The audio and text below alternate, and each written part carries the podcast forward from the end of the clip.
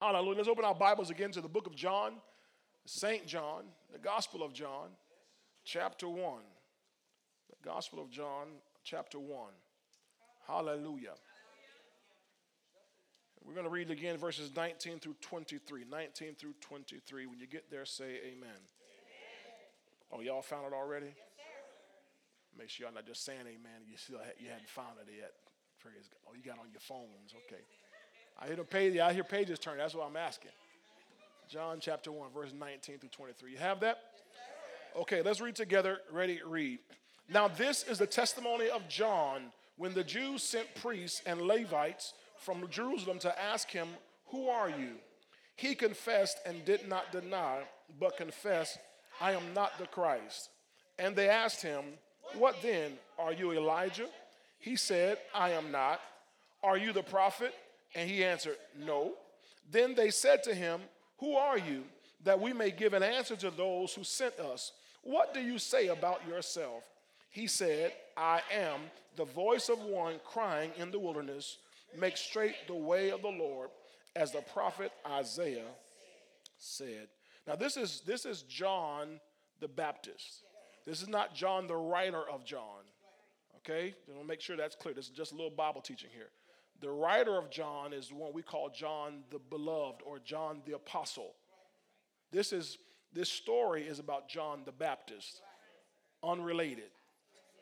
Okay? And he's the one who's the forerunner of Jesus.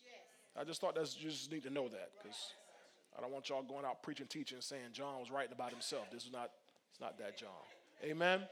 We're talking tonight on true identity, part two. True identity, part two. Father, thank you tonight for giving us opportunity we have to receive your word. I ask that God, you give me divine utterance to speak your word as you speak, speak it to me. And I pray that, Father, you give me divine unction to minister in whatever way you lead me to minister. And I ask that, God, your people have hearing ears and seeing eyes, receiving hearts, that the word of God will be sown upon uh, and into good soil, the good soil of our hearts that it may produce that which you sent it to produce and accomplish that which you please. We pray in Jesus' name. Amen, amen. and amen. All right. So we've been looking again at Genesis chapter 1. I'm going all the way back because it's been a week, right? So we're reviewing Genesis chapter 1, uh, 27 through 28, or 26 to 28 as it really starts. But 27 talks about how God created man in his own image and in his likeness and so forth. He created male and female, all right? Only two, male and female. He created them. And then God blessed them, and God said to them, Do what? Fruitful and multiply. Do what? Sub- and have. And so we've been talking about how this, when it says he blessed them, he, released the blessing. That's the blessing. When God blesses you, He's given you the blessing. The blessing is actually a force, right? And so when it, He released the blessing, and that blessing is what God gives man to produce heaven on earth. Or we could really say to reproduce heaven on earth, all right? And then we talked about how the blessing releases grace. Everybody say grace. grace. Three components of grace are what? Ability, come on. Wisdom and energy. All a very good class. I'm, I'm proud of y'all. Okay? So it's important because this grace, I'm, I'm, going over that because this whole thing about identity and purpose and assignment and destiny, it's tied to grace. The whole reason I taught on the grace was so that we could do what's in our purpose and our assignments and manifest our destinies. You got it? Yes, okay? Now, I was thinking about this today. I, I, I really pray, well, maybe it was yesterday, I really pray that you all who heard the teachers on grace didn't just leave it here in church, but that you're actually taking the grace and using it. It wasn't just, you know, uh, edutainment educational entertainment. That's not what it was. It, it, was actually to empower you, enable you to take this and apply it in your work, uh, in your in your business, uh, in, in, your in your uh, position as a spouse or as a parent or whatever you're you're doing. I, I was uh, my aim was to teach you how to use that grace in whatever you're doing.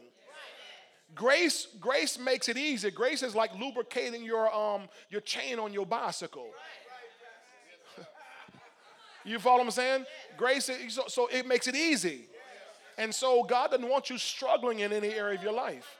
Amen? So there's grace available for you. The Bible calls it in one place multifaceted grace. Hallelujah. So there's grace for every area of your life. And my prayer is you, you all don't just come in here to preach it like, man, Pastor Show preached or, you know, whatever, I didn't enjoy it, and you just leave it here. Man, the seed that was released um, was enough to get you a big harvest of a fruitful marriage, of fruitful children, and fruitful career, and fruitful business, whatever you're doing. So please, I'm, I'm, I'm begging you by the mercies of God I'm doing like Apostle Paul. I beseech you by the mercies of God that you will please do something with this grace. Amen. So I want to go back to something though, because we when we looked at Genesis 1, um, I wanted to point out to you, if you go back to uh, let me turn over here. Genesis 1 28. And it said, uh, let them have dominion, right? he told them to have dominion. But go back, media, please. Give me verse 26, please. Verse 26. It's probably quick for y'all to find it. Then God said, Let us make man in our own image, according to our likeness. Let them have dominion. Do y'all see that? Now I want i just I'm just doing a, a, quick comparison for you. Because he says here in verse 26, well, I'm gonna compare 26 and 28. In 26, he says, Let us make man in our own image, according to our likeness let them have dominion. Now go to verse 28. Then God blessed them and said, Be fruitful, multiply, fill the earth, subdue it, have dominion over. Go back to 26 again. 26. 26. He, he said, Let us make man in our image and likeness, let them have dominion. Now, what's the difference between 26 and 28? Both of them talk about um, dominion. Verse 28 goes through let uh, be fruitful, multiply, fill the earth. Okay? Now, what, what's happening in 28, and y'all, those are good guesses. Um, what, what's, what's happening in, in 28 is he's taking them through the steps to dominion, but in 26, he cuts right to the chase. He says, Let us make man in our own image and our own likeness, let them have dominion. So, in other words, the ultimate goal is dominion. So, my, my point to you tonight that your destiny is dominion. God gave them dominion as a destiny, a destination. Got it? Now, in later on in verse 28, he gives them assignments. Right. Yes, Y'all, y'all seeing that? This it's, it's pretty plain if you open your eyes to it. Let, let, them, let them, you know, be fruitful, multiply, fill the earth, subdue it. This is all their assignments, their purpose. Have dominion. So the ultimate goal, your destiny is to have dominion. Now go back to verse 26, because verse 26 then, he, he, he, goes, goes right to the chase, and he says, let us make man in our own image and our own likeness. Now what is he giving them first? Well, what does he give them? What's the first thing he gives them? Is what? Say it again identity. Let us make man in our image according to our likeness. So he gives them identity and then gives them their destiny. Are you seeing that? This is critical that, that we see that. I, I you know, I'm, not trying to belittle it. Ho- hopefully you're seeing it now. That that once they got identity, he lays out their destiny. Later on, he says, now here's what happens between identity and destiny. But here's the ultimate goal for you. And so, even though Adam and Eve sinned, it didn't change the destiny. What changed was their identity. And because their identity changed, they cannot reach their destiny. Are you hearing this? They, they lost their identity and gave their dominion over to the enemy, Satan, who became what Jesus called the ruler of the world, the ruler of this earth. And so the enemy had dominion. But God's, his plan did not change, right? When Jesus Christ came, he came to reestablish that dominion for us that destiny for us. And what he did was he gave us again the image. Give me uh, Ephesians 2:10 in the in the New King James. You can stay in New King James. Ephesians 2:10. Hallelujah. For we are his workmanship created in Christ Jesus. Give it to me in Amplified Classic. Amplified Classic.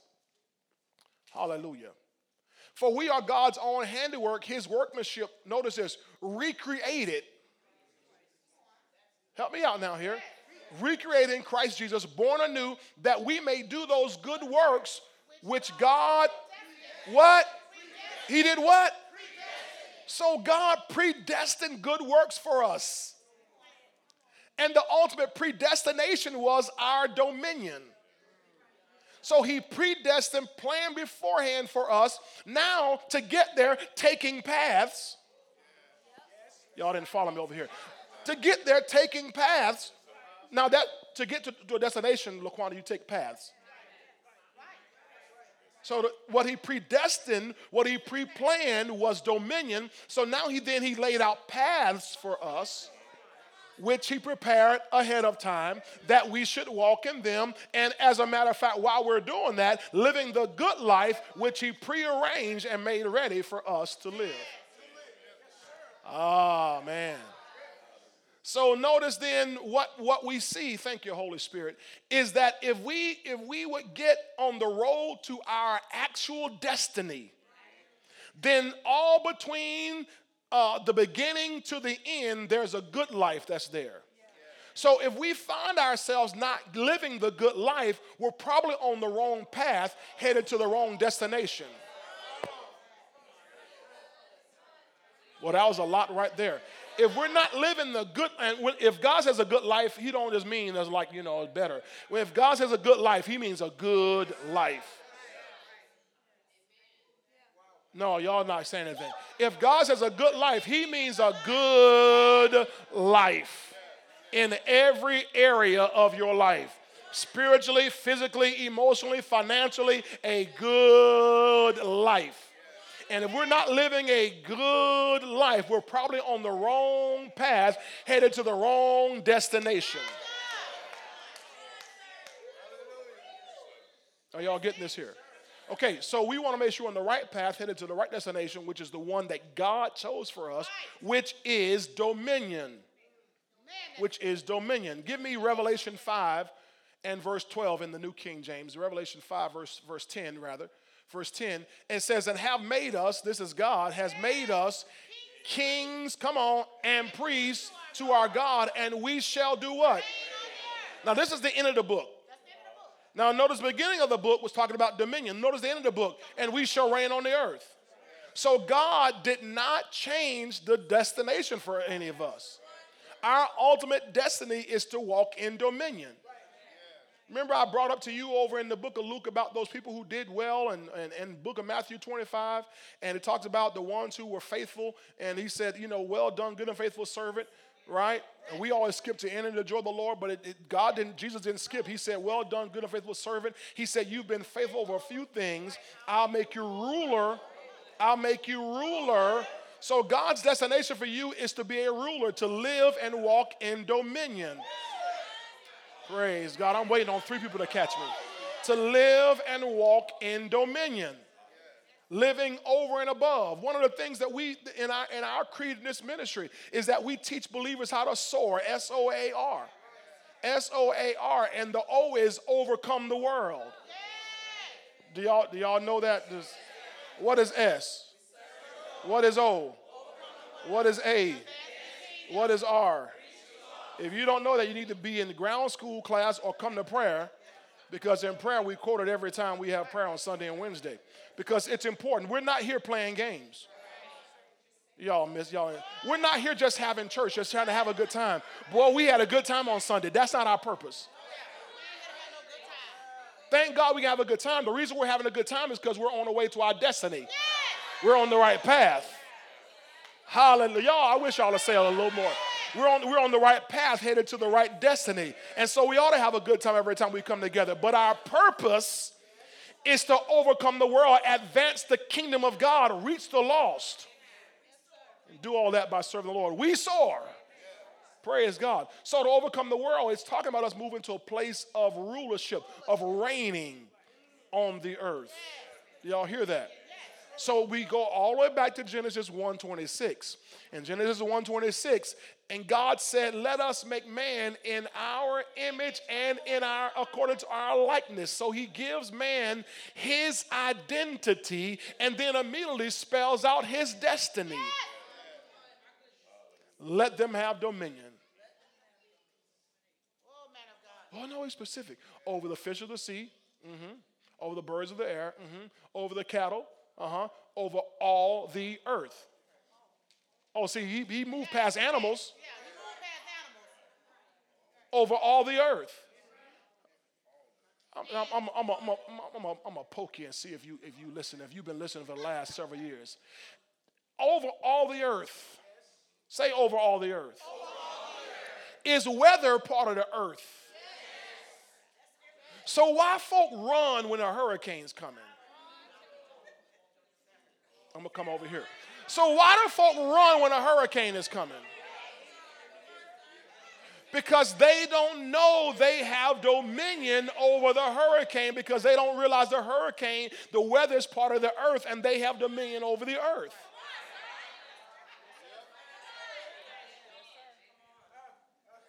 When that first, hur- not the first one, but whatever, Hurricane Irma was coming back 2017, I stood flat footed and preached, What manner of man are you? What do you know what manner of man you are? Hallelujah. I said hallelujah. And that hurricane that was category five that was supposed to destroy and knock St. Petersburg off the map, it had to skirt right on around here. Why? Because we found out what manner of men we are. And we said, no, no, we have dominion over this region. Irma doesn't have dominion, the weather doesn't have dominion. No, we run this right here.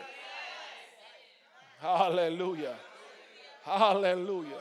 And whenever these last ones, whenever they try to come through, no, no, no, we have dominion over this. See, but you have to know who you are. You have to know your identity. Okay, let me ask this question. I'm gonna just keep on poking since y'all don't like that part. Is is is time of the earth? Huh? Yeah, because as long, as long as the earth remains, seed time and harvest will see. So time, that's all of the earth. Well, who has dominion over the earth? You do. If you have dominion over the earth, then time does not control you. Hallelujah. Time can't tell you, well, you turn at 80, so you got to get old.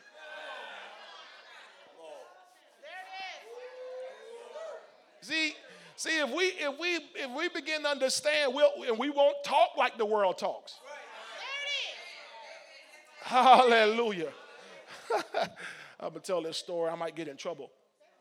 But uh, my, my brother, uh, Elder Warren, uh, he he turned 60 uh, a couple years back, and uh, but my family decided this past year to celebrate because we didn't celebrate during COVID. And so the whole, I don't know if you even knew this, but the whole thing went around the family was we're going to bring him all these gifts, all these uh, gag gifts to mock him for being old, you know, false teeth and, you know, all that kind of stuff. And you know, we're going we just make fun of him being old. I said, I'm not going to do that. I can't participate in that.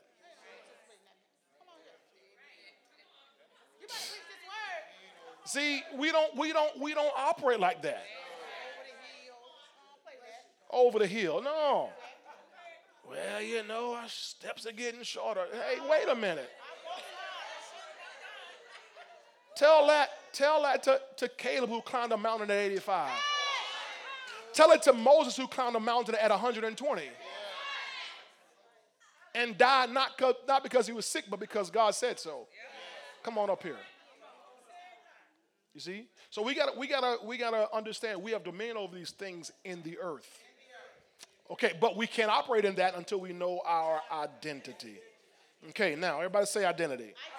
So now look, Again, I can't walk in my identity, in my destiny rather, which is dominion, until I understand my identity, which is royalty. Okay? I can't walk in my destiny, which is dominion, until I understand my identity, which is royalty. I want you to repeat after me. I can't walk in my destiny, which is dominion, until I understand my identity, which is royalty. See, you can't, you, you peasants don't rule. And what the devil wants to get you and me to do is to is to is to to identify as peasants and peasantry as opposed to royalty. He wants us to identify as servants instead of princes, sons of God. You see? And he knows that if that's how you and me, you and I identify, we can't operate in royalty or in dominion. We'll never have dominion over him. And the devil's done a spectacular job. I must give him credit for that. He's done a spectacular job of stealing and robbing identity from the church. But we're taking it all back. We're going to make sure, at least in this house, for those who are hungry enough, we're going to know who we are so we can do everything God's called us to do and be everything God has called us to be. Can you say amen? amen. Now, I, have told you this before, and I, I, I want to go back over this. I, I spent a, a, great deal of time meditating on Romans 5.17 in Amplified Classic. And I want to bring it up again because it's very important. Romans 5.17 Amplified Classic, when I meditated on that uh, an extensive amount of time, it, it changed my identity. It changed how I identified myself. It talks about this for because of one man's trespass, meaning first Adam, his lapse, his offense, death reigned through that one. Much more surely will those who receive God's what? Overflowing, grace, unmerited favor, and the free gift of righteousness, putting them into what? Right with himself, reign. Stay right there. Go back. Go back. Reign as kings of life. That's all I need. Reign as kings of life through, through Jesus Christ. But I want to focus on reign as kings in life. What did I do? I meditated that so much until I began to see myself as a king. I began to identify as a king. In fact, let me tell you what really happened for me. I got over my blackness.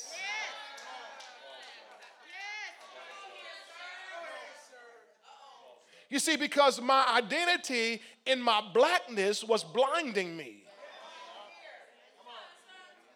because the common um, um, uh, image of blackness, especially in America, was of something or someone inferior, of someone inadequate, of someone um, unintelligent, of someone um, barbaric, even.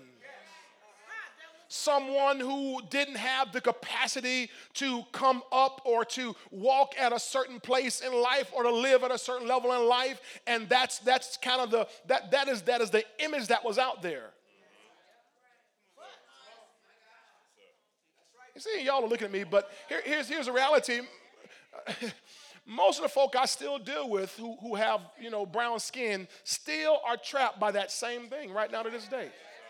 It's like I heard Dr. Bill Winston say when people a couple years ago, they were fighting and protesting, marching to tear down statues. We're going to tear down statues everywhere. They're going to tear down Robert E. Lee statues. They're going to tear down statues of all these people who were Confederate Army soldiers. And we're going to tear down all these statues all across America. Anybody who did anything that we thought was cancelable, we're going to tear their statues down all over America. And, and Dr. Winston said something so powerful. He said, The problem is, because he said, the, the statue is in you.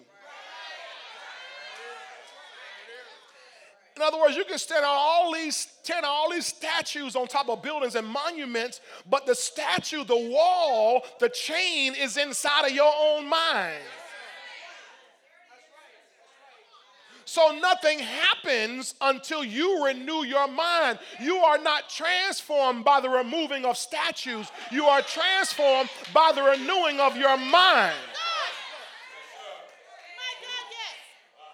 We can tear down statues and tear down Confederate flags and change every high school name and every football team name, and we can't call them the Redskins no more, and they got they can't call them the Cleveland Indians no more, and we can't call anybody the name that they've had for the last four, five, 50, 60, 70, 80 years, and all of a sudden that's gonna make things better. Sure, it ain't made nothing better. Because folk are worse today than they were three years ago. Why? Because the statues are not out there, they're in here. You see? So I spent time, an inordinate amount of time, meditating, meditating on this scripture. Why? Because I'm trying to, I'm doing by the word of God, um, recreating, I'm creating a new image. This is why meditating is so important. Why did God tell Joshua in Joshua chapter 1 to meditate on my word day and night? Because Joshua was about to go into a land covered in giants. God, yes. Y'all hear me tonight? He's about to lead a people, young people. He's about to lead a, a group of youngsters into a territory that is covered with giants into a place where the walls are built so strong that you can't penetrate them with any natural force you have. Going up against armies with people who've been slaves or their parents were slaves, now they're in the wilderness and now they come out. They don't have, they're not, they're not trained militia. So he says, I need you here. How you to do this, Joshua? You got to meditate my word day and night. Observe and do whatever is written therein, that you may make your way prosperous and you'll have good success. So when you and I meditate the word of God, what we're doing is we are doing the work of renewing our minds. And when I, the more I renewed my mind by the word of God, the more I saw myself as royalty and the less I saw myself as black.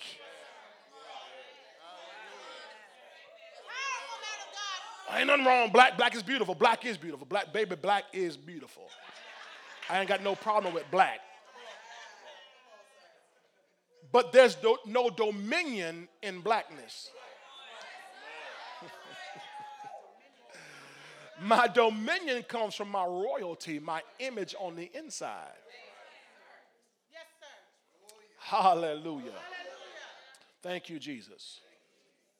So, what happened? I began to identify more with my royalty than my ethnicity. Okay? And as I identify as a king, then that shapes my thinking. Are you hearing this here? Hallelujah. I'm, I'm, I, it, it, it would probably be, be good to spend a lot more time in that area. Yes, definitely especially now. Yes, sir. I'm just telling you, it'll be it'll be good to spend a lot more time in that area because because yeah, you you you you definitely got to get your image right in St. Pete. If you're gonna walk around St. Pete and not hold your head down, you got to have your image right.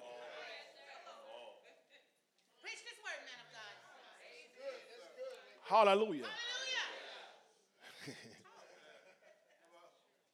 Let me help you. See, see, uh, this ain't, ain't part of my notes. Ain't part of my point. But you know, we we we gonna win the loss, right? Reach the loss. We soar. We reach the loss. Well, which loss? Only the poor. Only the poor loss, because you're scared to talk to rich people. Come on. You better tell the truth, man of God. Only the poor. See, the reason why most folk uh, will never reach any wealthy or affluent people is because they can't look up.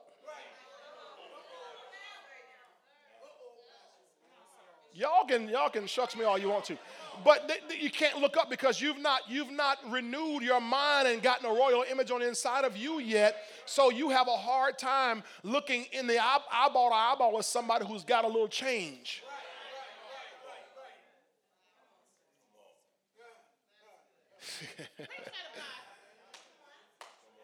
See, but we weren't supposed to win, reach the loss. Hallelujah. Thank you, Jesus. Thank you, Jesus. All right. Now let's keep going here. So the battle is over our identity. Okay? And so remember, I showed you last week about in the book of Daniel, chapter 1, about how when the, uh, King Nebuchadnezzar and Babylon took those children from Judah uh, captive and they began to try to change their identity. Remember, they attacked them or tried to influence them in the area of their uh, literature, uh, their language. Uh, they changed their names. Uh, they tried to give them their food, their diet. And I told you that's the same way the devil works today, right? Is he tries to tries to infiltrate um, and, and really try to indoctrinate. Remember, talked about the three years of training to indoctrinate people in his ideology. It's the very same thing that's happening today. That's why I'm so glad for God's servant, Ron DeSantis. I'm so glad. And I hear people talking about people talking about he's he's evil and he's of the devil. You you is a lie. You's ignorant. You're you're you're blinded by your blackness.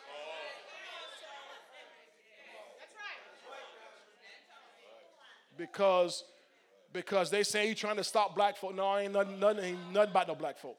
What they don't, you don't realize, I'm talking to ones online who you don't realize that the, the, the gay folk are trying to use the cover of black folk to get the gay folk agenda passed.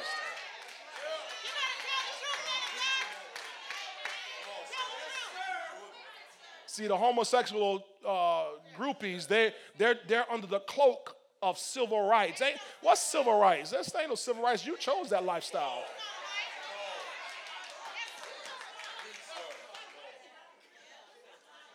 I was born that way. Use a lie. God made me this way. Use a lie. Not my God. Not my God. Sorry. See? And so these, these things that are being passed, bills that are being signed, there was a whole package of them signed today to protect our kids today.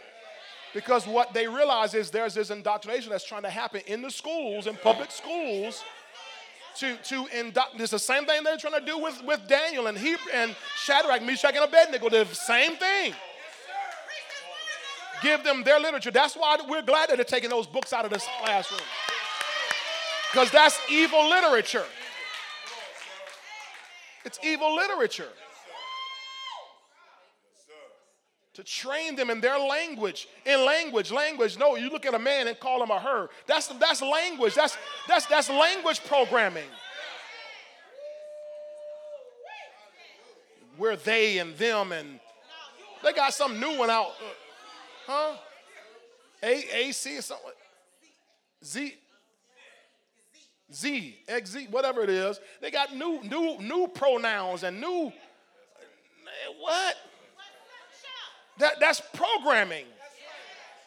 And it, and it becomes so prevalent in our in our nation that there are people who, if you didn't go along with their with their language, you could lose your job because you could because you didn't agree with their language. So thank God that in Florida now you can't lose your job if you call a man a he.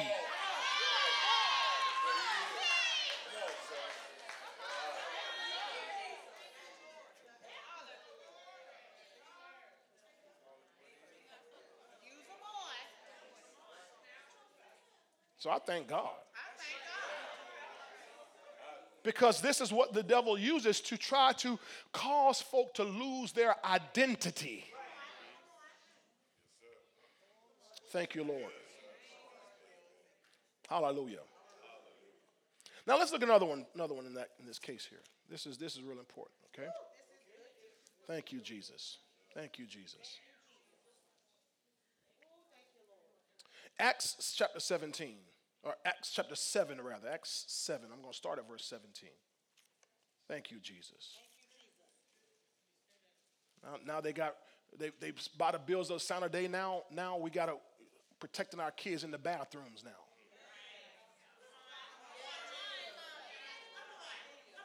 Hallelujah. I wouldn't want my little three-year-old boy, uh, little girl going to a bathroom with some little boys. This, no, I don't want that. And I, they, they, they, he now requires separate showers. Does that make sense?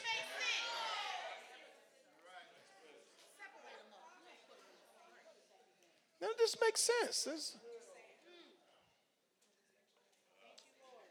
see, but the but the, the enemy, the enemy is after. He, he wants people to identify with his agenda. Uh, in fact, we, we know based on, we know reasonably well based on Scripture that the Antichrist himself will be homosexual. The Bible says he has no desire for women. That's what the Bible says about the Antichrist. He will have no desire for women. So we know he's going to be some homosexual man. So, of course, what agenda you think he's pushing in the world?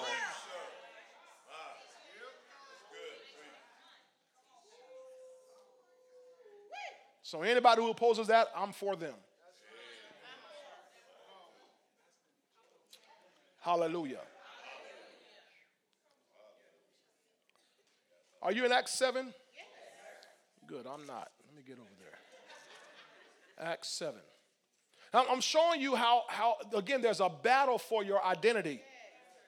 Because remember, identity is what God gave before He gave the destiny.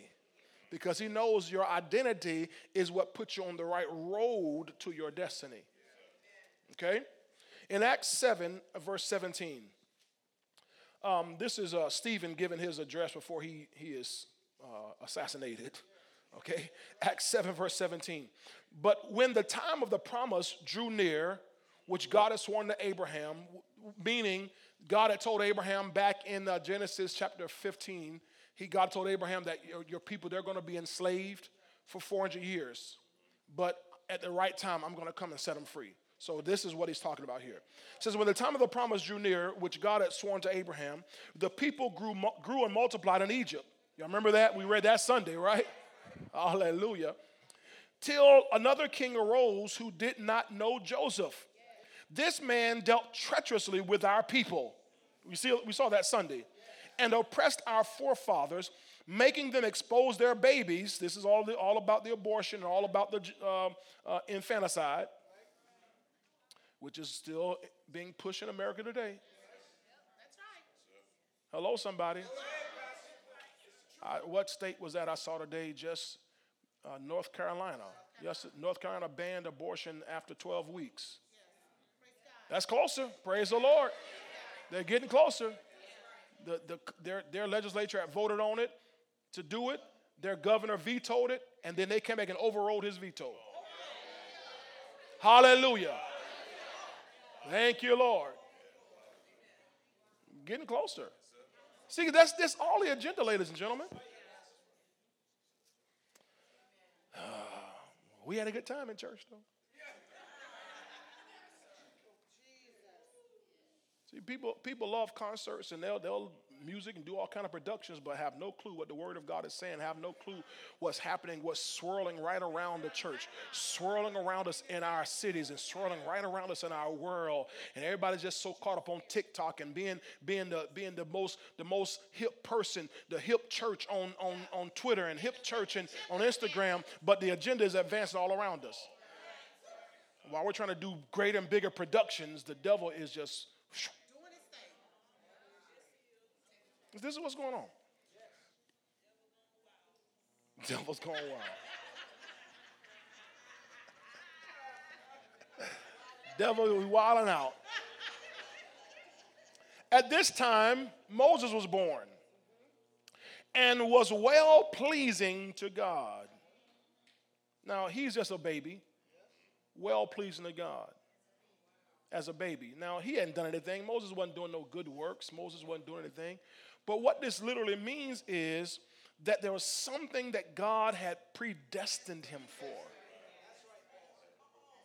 fact, put your finger there real quick and give me uh, Hebrews 11 23. Give me Hebrews 11 23. This, y'all hold that. Don't, don't lose that spot. Give me Hebrews 11 23. Look what it says. By faith, Moses. Now, Moses didn't have no faith. There's no baby.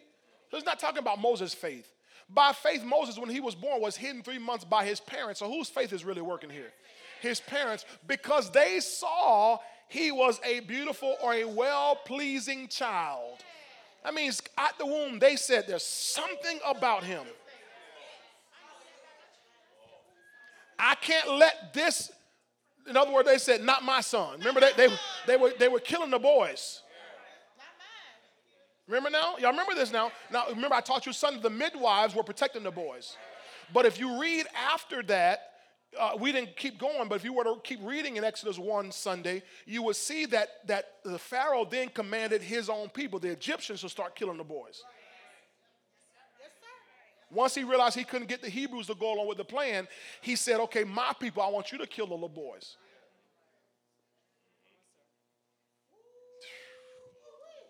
I, now, now let the system do it. I'm not going to go there. So, so at this time, Moses is born at this time, and Moses' mother and, and father said, No, wait, uh-uh, there's something, we, not my son. We're not to let the system kill our son. There's something special about this baby. They had something on the inside from God that told them that there was a divine plan for this baby. It says, because they saw he was beautiful, a beautiful child, and they were not afraid of the king's command. Okay? All right, go back, go back, please, to Acts 7. Acts 7. You back there? Okay, verse 20 again. At this time, Moses was born and was well pleasing to God. In other words, God had a plan for his life. And he was brought up in his father's house. How long? He was brought up in his father or his own father's house for three months. But when he was set out, okay, he was, some translations will say, when he was exposed. Now, earlier we saw they were exposing the babies. Now he's three months old, he's exposed. And, and uh, it, it, says back in the, actually in Exodus uh, chapter uh, 2, I believe, it talks about him, it says that his mother could no longer hide him. He's too big. I can't hide him any longer. This baby is big and making noise. So she couldn't hide him. So she said, now I just gotta, I gotta just gotta release him and trust that whatever God has, something's gonna happen for my baby. Y'all following this story? Okay. So he was brought up in his father. Verse 21. But when he was set out, Pharaoh's daughter took him away. Now, watch this. And brought him up as her own son. Now, don't skip past this little part here. Remember, the first three months, he was brought up in his father's house. Now, his father was a Hebrew. So he's brought up as a Hebrew baby. But after three months, Pharaoh's daughter took him and she brought him up as her own son. It didn't say she, she adopted him or she became a godmama and let his parents keep him and she just brought him gifts every, you know, holiday and, you know, kept him every other weekend, gave the parents a night off. No, she took him and brought him up as her own son. Now, this wasn't just her taking care of him. She's now going to raise him not as a Hebrew, but as an Egyptian. So, to be brought up as her own son, it's to change his identity. Oh, my God. Hallelujah. Matter of fact, how we know, verse 23, uh, 22 rather. 22, 22, y'all see it? And Moses was learned in all the wisdom of the Egyptians and was mighty in words and deeds.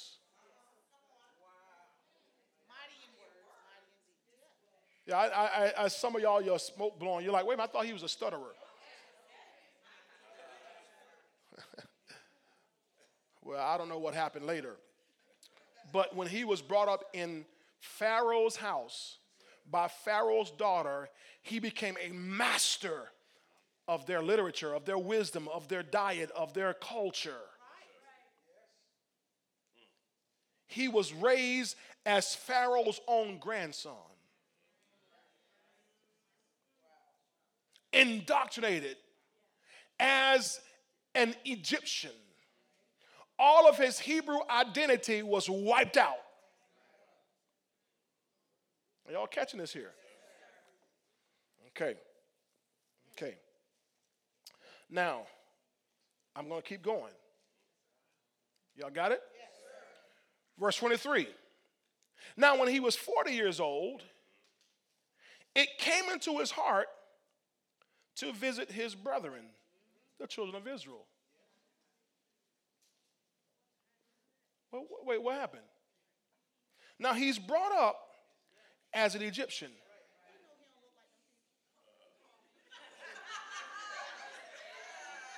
Y- y'all, you see, y'all see, Pastor Kim brought it out. Now, as a baby, as a little child, as a little child, you, you, you, don't, you don't really notice differences too much.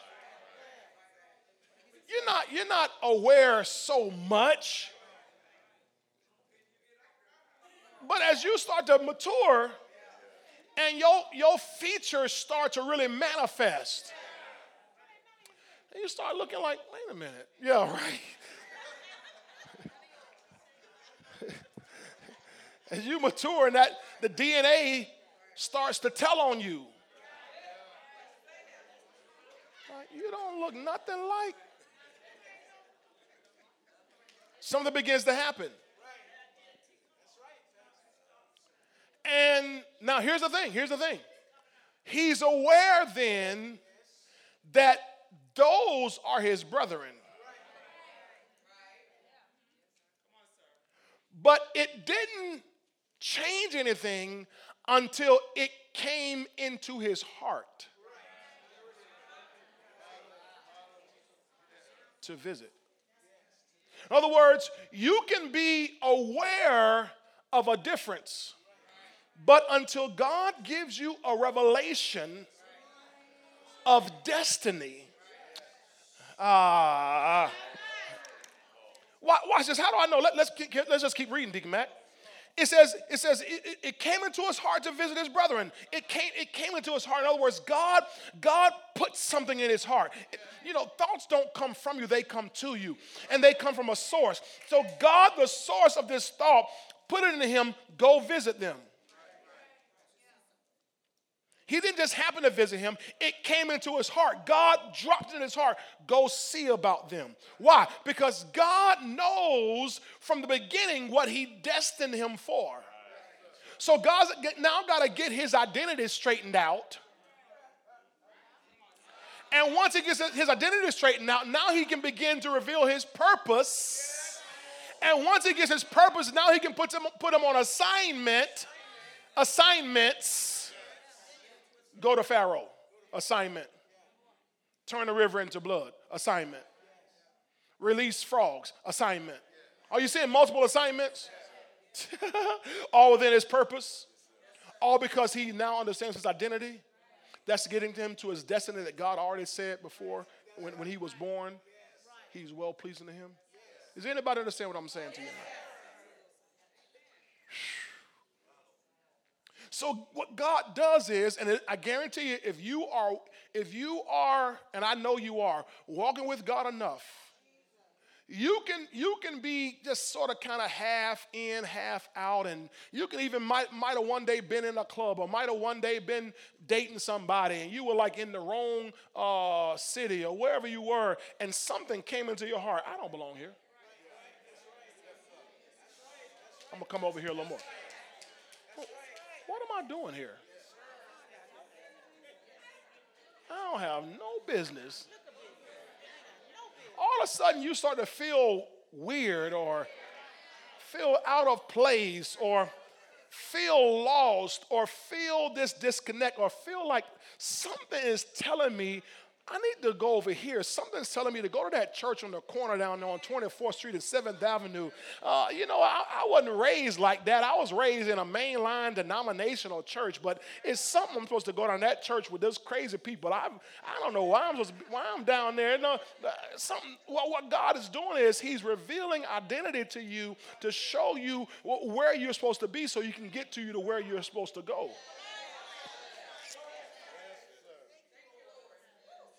Hallelujah. Hallelujah. And so the Bible says it came into his heart to visit his brethren, the children of Israel. Verse 24. This, this is good. Now, watch this. And seeing one of them suffer wrong, he defended and avenged him who was oppressed and struck down the Egyptian. Why? For he supposed that his brethren would have understood that God would deliver them by his hand. But they didn't understand. That means that Moses, all of a sudden, he didn't just get it in his heart to go visit his brethren. It, he gets a bigger picture. I'm not just going to visit. I'm not just going to just see, hey, how y'all doing? Hello, good see you. I'm going to go back to my, to my palace over here. He goes with the understanding, wait a minute, there's something greater. In other words, there's a reason why God allowed me to be spared 40 years ago. Somebody here, you're going to realize there's a reason why that car accident didn't kill you 13 years ago. There's a reason why you didn't die back in 1994. There's a reason why God let you live and why they keep finding nothing because God had a plan bigger than you understood. He had a plan bigger than, than you saw. He had a plan bigger than you knew. And God has been saving you, God has been sparing you. He's kept you, He's held you together. But, but He said the time is now to walk in your destiny, to do your purpose, to do your assignment, to become the man and woman of God He originally called you to be. It's your time now. Tell somebody it's your time now. God's been saving you for right now. God's been sparing you for right now. God had you set up 20, 30 years ago for right now. God wouldn't let you die in that club. He wouldn't let you die on the side of that highway. He wouldn't let you die, die in that in that in that hell hole. He didn't let you die in that back alley. God held you together because He's been saving you for now. And He says, now is the time. So when things come into your heart, go with it.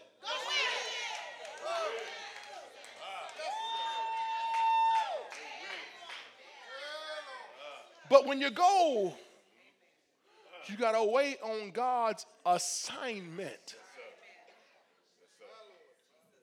What he did was he, when he struck an Egyptian, he was going, almost in his mind, he was going to do it one at a time.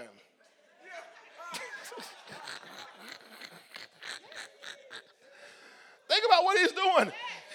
He gonna deliver. You know, you know the story. You read the book of Exodus. He struck the Egyptian, killed him, and hid him in the sand. He gonna do this whole thing one at a time.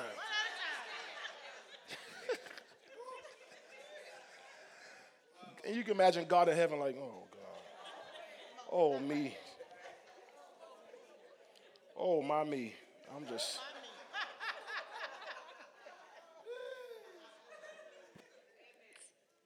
Because God has a bigger plan. God has, oh yeah. Remember that that Greek word for wisdom, Sophia? Remember wise master builder? The best plans and the best means to execute those plans. So God had a better plan than to go kill one man at a time.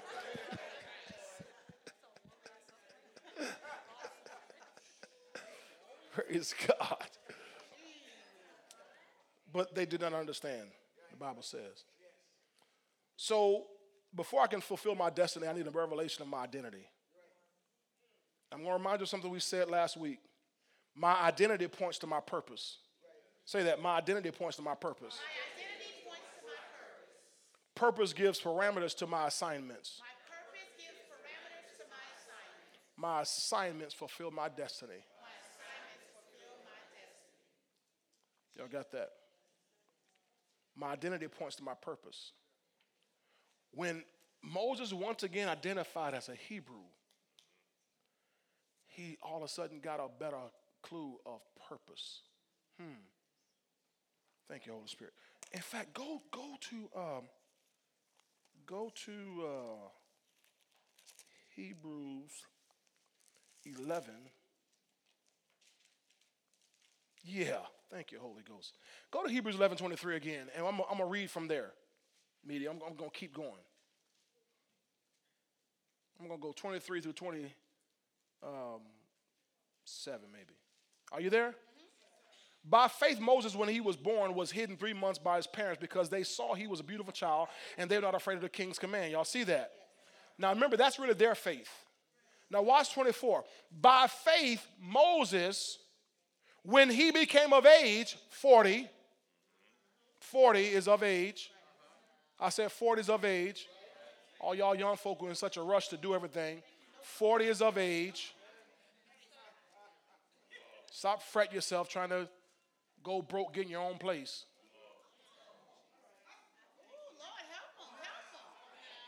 You're going to go out there 20 years old and be broke because you got to have your own place. You, you're not even of age yet. You don't, you don't even know how to pay no light bill. Just sit your tail down. Just settle, settle down.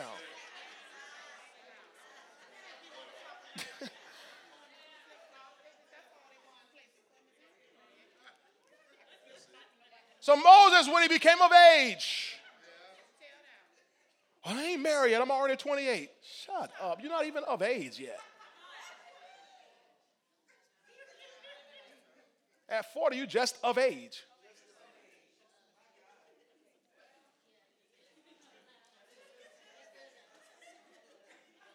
By faith, Moses, when he became of age, watch this. Now, well, here we go, here we go, here we go, here we go. Remember, we talk about once you get identity, now purpose begins to hit your heart. Once he was of age, refused to be called the son of Pharaoh's daughter. So he said, That's no longer my identity. I don't, oh man, this is so good, Holy Ghost. Thank you. I love the Holy Ghost. He no longer identified with Egyptian life. He, he, if any man be in Christ, he's a new creature. So when you become a new creature, you got to refuse to be called a hoodlum and a whore and a thug and a baddie and a thought and a hoochie mama and a and a lazy bones and a and ignorant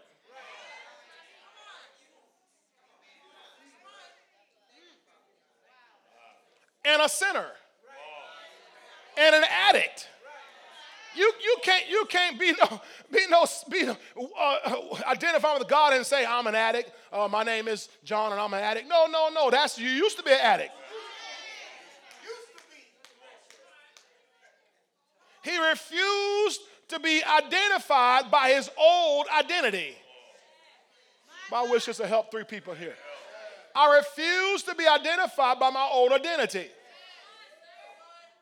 Choosing rather to suffer affliction with the people of God than to enjoy the passing pleasures of sin. King James says the pleasures of sin for a season. Tell your neighbor, the pleasures of sin are seasonal. They'll pass. Here's the problem, ladies and gentlemen, with sin. This is a side note the pleasure is seasonal, but the penalty is permanent.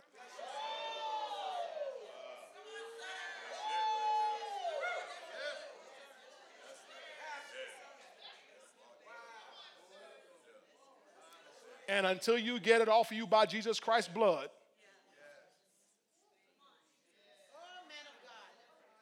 the devil always offer people temporary pleasure for a long lasting penalty. Hallelujah. He esteemed the approach of Christ greater than greater riches than the treasure in Egypt, for he looked to the reward.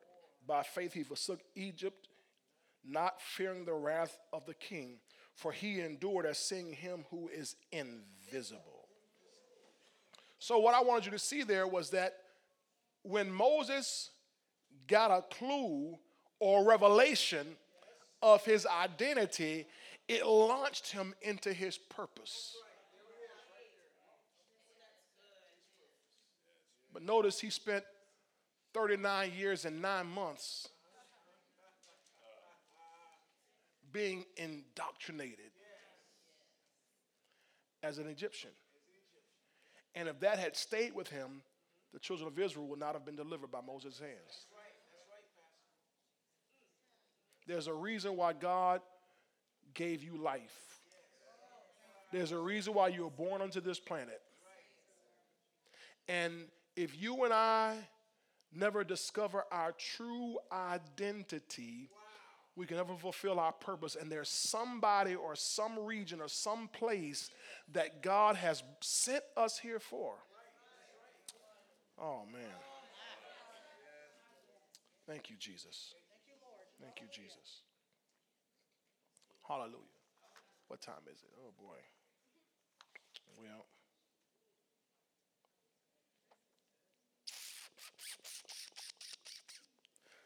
let me just let me just read about John real quick. Give me give me an extra seven minutes. Ten. Ten, I'll take it. John 1 19. Because I want to I want to definitely get into purpose next week. Now, this is a testimony of John when the Jews sent priests and Levites from Jerusalem to ask him, Who are you? Who are you? So I want you to see here that John knew his identity, he knew his purpose, he knew his assignment, okay? And he knew his destiny, okay? Now he knew he knew his identity. The question to him was, Who are you? Notice it says, He confessed and did not deny, but he confessed, I'm not the Christ. So part of knowing your identity is knowing who you're not. because so many people um, um, waste valuable time trying to be someone they are not. Trying to assume someone else's identity and operate in someone else's purpose and assignment. But God created you, specifically you, as He made you to be because He wants you to do what He calls you to do. And no one else on this planet can do what God called you to do. No one else. There's nobody on this planet who can do what God called you to do in the way He called you to do it, in the way He equipped you to do it. And the trick of the enemy is to get us to try to identify, to take on someone else's identity.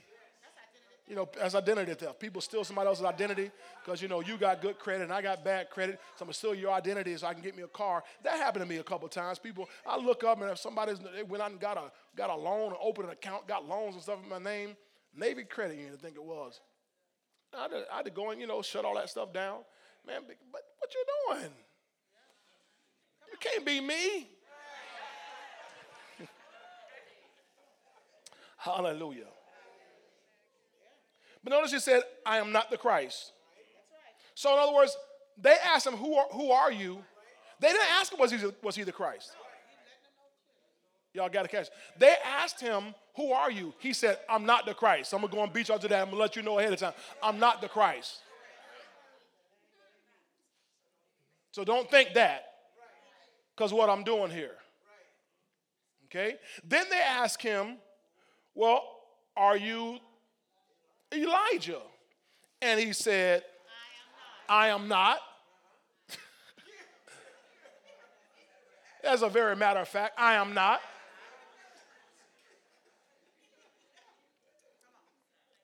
One more.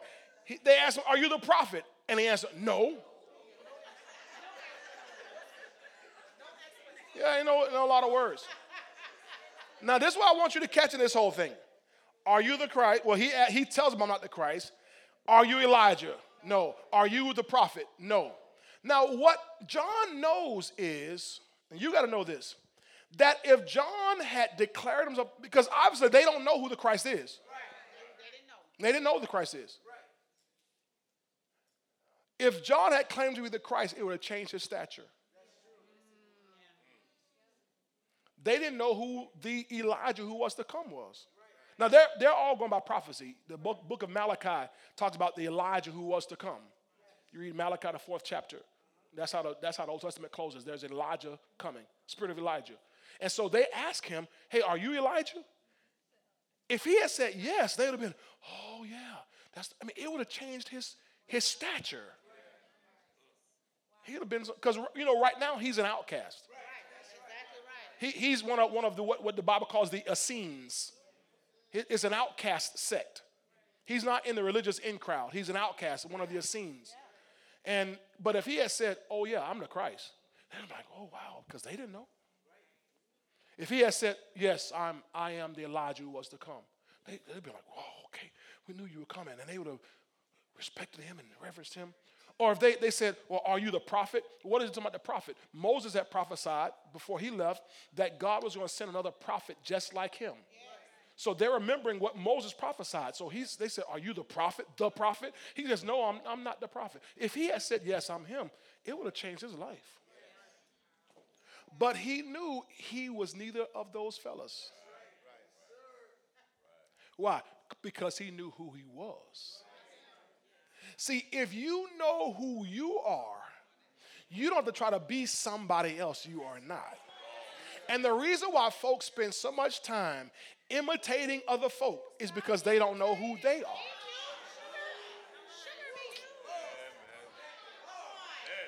The reason folk get go and get this nipped and this tucked and this pulled and this snatched and this done to change my face and change this and to change, you know, all my stuff about me is because you don't know who you are. But once you know who you are, your identity comes from inside, not from outside, and not about what anybody else says about you. Your identity comes from God Himself. Yeah, yeah, yeah, yeah, yeah, yeah, yeah, yeah. God, John knew who he was. Okay? Remember what I said. i am going to close out here in a minute. Identity points to your purpose. Purpose gives parameters to your assignments. Assignments fulfill destiny. This is important because if John gets his destiny wrong, he gets his purpose wrong. And if he gets his purpose wrong, he'll pursue wrong assignments. He'll pursue assignments God didn't intend for him. And watch this, and watch this. And God won't give you grace for someone else's assignment. That's the part I'm trying to get you to get here. If he gets identity wrong, he gets purpose wrong. If he gets purpose wrong, he gets assignments wrong. And if you got assignments wrong, God doesn't give grace for someone else's assignments. He won't put grace on you to do something that God that he called him to do and he didn't call you to do. You can try all you want to. You can try all you want to, want to trying to imitate somebody else and do what somebody else does. But if God didn't call you to do that, you'll struggle and frustrate yourself because God doesn't give you grace to do what somebody else does. I had a guy tell me one time, I can, I can be a pastor, I can, I can do all of everything you do. Go ahead, show me. Show me. I remember hearing, hearing a couple young guys around, around here in, in, in St. Pete 15, 20 years ago, 15 years ago, so telling me, yeah, we, I'm going to start a church because I, you know, I can do that. I'll show you guys how to do it. Churches don't even exist anymore. Why? Because, because you were trying to step into someone else's assignment. That, that's, that's why Paul talked about, he said, I don't go and preach in regions beyond me. He says, I go preach in the regions that God assigned. I don't go preach in somebody else's region. That's what Paul said. He said, in other words, because there's no grace on me to preach in somebody else's assignment. Do you, let me close out. Paul, Paul, when God called Paul, um, go, go, let's, let's, let's flip this. Let's end here. Go to uh, Acts, uh, Paul is called in Acts 9. Acts 9. Glory to God. Oh, my. Go to Acts 9. Jesus, thank you, Lord. Y'all got time? Two more minutes? Hello.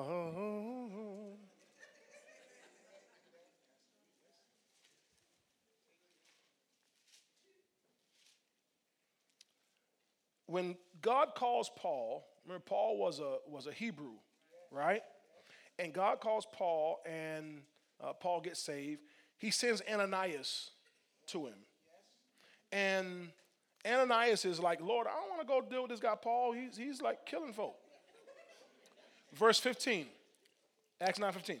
But the Lord said to him, Go, for he is a chosen vessel of mine to bear my name before Gentiles, kings, and the children of Israel.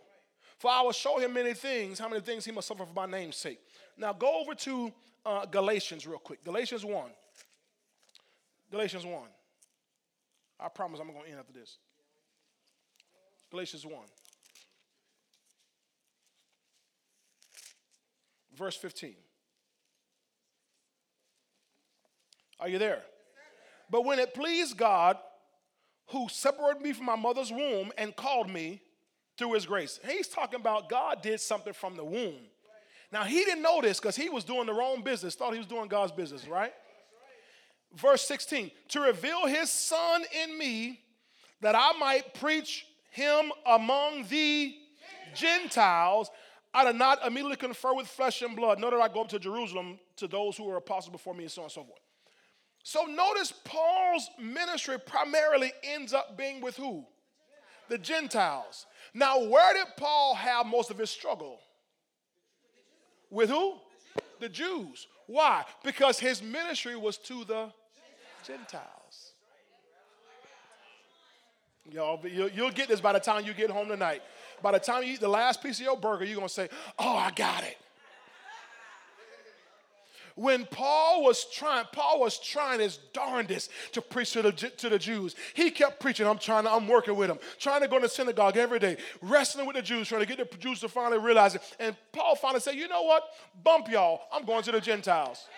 He did. The Bible says it that way. He said, no, uh, not that way. But he, I'm putting my own words. He, he, he, said, he, he said, you know what? Forget y'all. I'm going to the Gentiles. Because that's what God, from the very beginning, when Ananias came to lay hands on him, he was called to the Gentiles. But he was struggling there in Jerusalem and with the Jews because that's what not what his calling was. But once he stepped into his proper assignment, he went everywhere preaching the gospel. My point to you is God won't grace you for somebody else's assignment. But if you don't know your identity, you'll get the wrong purpose. And the wrong purpose will have you on the wrong assignments. And you'll struggle your whole life. The Bible says God calls some to be apostles. Don't try to be the apostle God and call you to be no apostle. Some to be prophets. Don't try to be no prophet God and call you to be no prophet. Just quoting scriptures. this lady, what we hear, she get up and she gonna prophesy, prophesy a good five, six minutes, all scriptures. Lady, you just giving a book report. What's you're not prophesying. And her pastor, one of, one of our men we love, men of God, we love him so much. He just says, "Okay, just everybody sit down. Let's go on to our morning announcements." Praise the Lord. Because it's like it was nothing. She's just, just reading scripture. She's just quoting scripture the whole time. In other words, don't, don't try to be something God didn't call you to be. But see, if you look at that and say, oh, that looks so good, that looks glamorous, and now you want to identify with that. But what if God called you? My man, my my uh, who I, we called growing up my godmother. Her name was Miss Sister Johnny Mae Ford. She got married before after her husband, Johnny Mae Thomas. She was what we call a super usher. Super usher. Right, Warren? Super usher. I mean, there was nobody could usher like this lady. She, she, was such a super usher and so graced at it. She, be, she was the head of our church ushers ministry. She became the head of our district ushers ministry. She became the head of our, of our state ushers ministry. And she began to serve in the national ushers ministry. She was, I mean, a super usher. She was in her place. She was in her assignment. She didn't try to identify as missionary Johnny May Thomas. She was usher Johnny May Thomas and excelled at it. And God raised her and gave her promotion and increase just, just in, work, in her right identity. That's all the time I got. I'll deal with something else later. Give God a praise for tonight. Come on, give God a big praise for the word of God tonight. Hallelujah. Hallelujah. Hallelujah. Glory to God. Glory to God. Thank you, Jesus. Where does my identity come from? God, His Word. Don't take your identity from man. You know, I'm gonna say this too. Um, if you if you look at John the Baptist, I don't have time to read it, but John the Baptist, if you look at Luke chapter one, when God first sent the angel to speak to Zacharias, John's father, the angel told Zacharias, he said, um, This child is going to be great. Those are his words. This child is going to be great. And he's going to do this and do that and, you know, lead people to the, uh, to the Lord and so forth, prepare the way for the Lord. He told uh, Zacharias that. So can you imagine Zacharias and uh, Elizabeth, their whole lives, instilling the right identity in John? How much they invested in John in instilling identity in him? You know, Mary did the same thing with Jesus. Hallelujah when, when Jesus was, before he was born, it was prophesied what he was going to be. And Mary, Mary and Joseph had to deal with that. And then something happens to Joseph. We assume Joseph died while Jesus was still uh, a young man. And then, but later on, uh, you know, Mary, uh, remember they found him in the temple? And he, he uh, came and, you know, he was baffling all the doctors and so forth. And Mary pondered these things in her heart. She understood, wow, this son, my son is special. And so can you imagine her instilling this identity in him to the point that his first miracle, when, when she said, Hey, we're out of wine, they're out of wine. And he said, Woman, what, what does that have to do with me? She says, Whatever he says, you do it.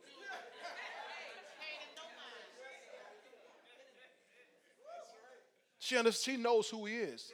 And as a midwife to him, she's going to help pull out of him who he is.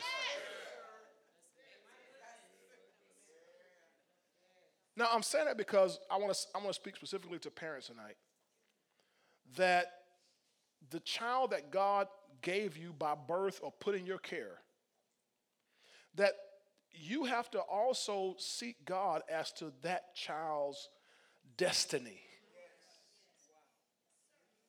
And then drive home their identity. And don't let the world give them their identity. Listen to me, this is very, very important. Don't let the world give them their identity.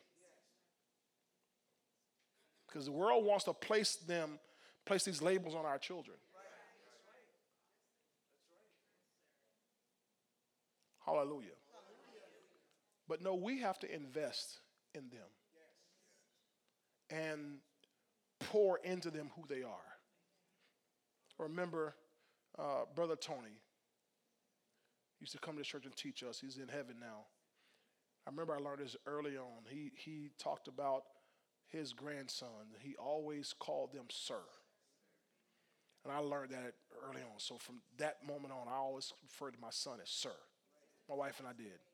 So from the time he was a baby, sir.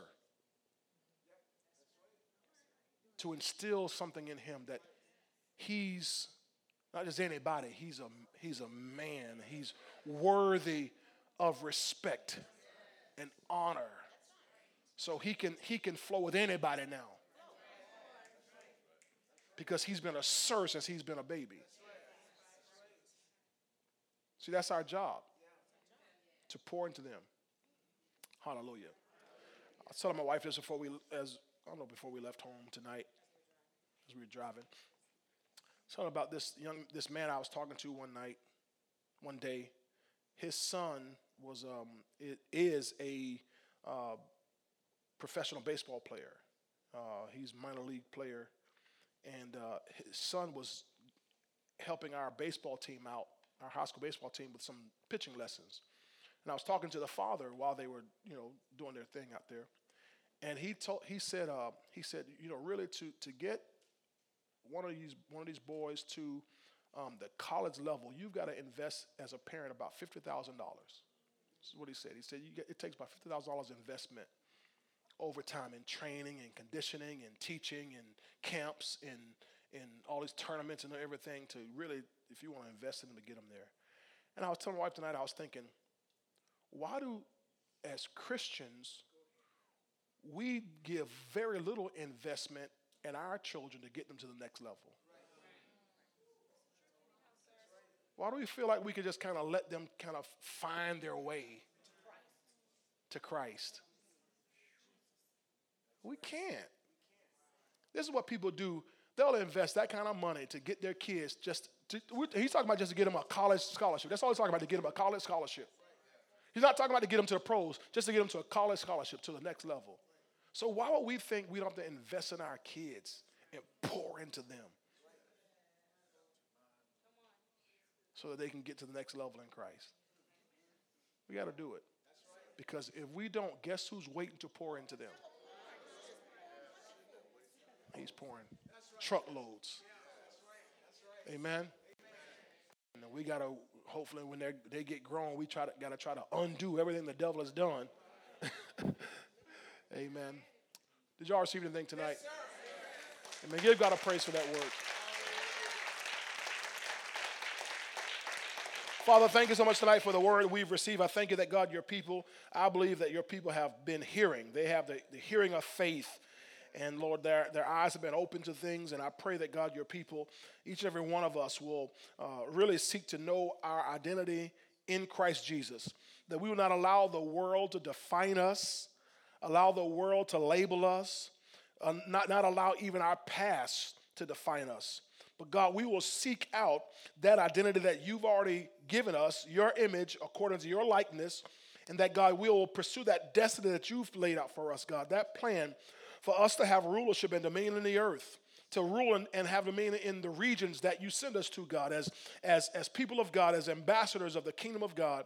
I pray that, God, your people, each and every one of us, will fulfill your perfect plan for our lives. And I pray that, Father, any plants, any trees that you've not planted, will be plucked up out of our lives. That God will we, that we will be transformed by the renewing of our minds, and that God, anything that you've not planned and desired for us to be, that you did not call us to be, we'll not pursue those things, false identities. But God, we'll seek out the true identity that you have for us because you called us and made every single one of us special in your sight. And I pray that God will fulfill that particular plan you have for our lives and become who you called us to be. I thank you for it, and we give you the praise for it in Jesus' name. Amen, amen. and amen. Praise the Lord.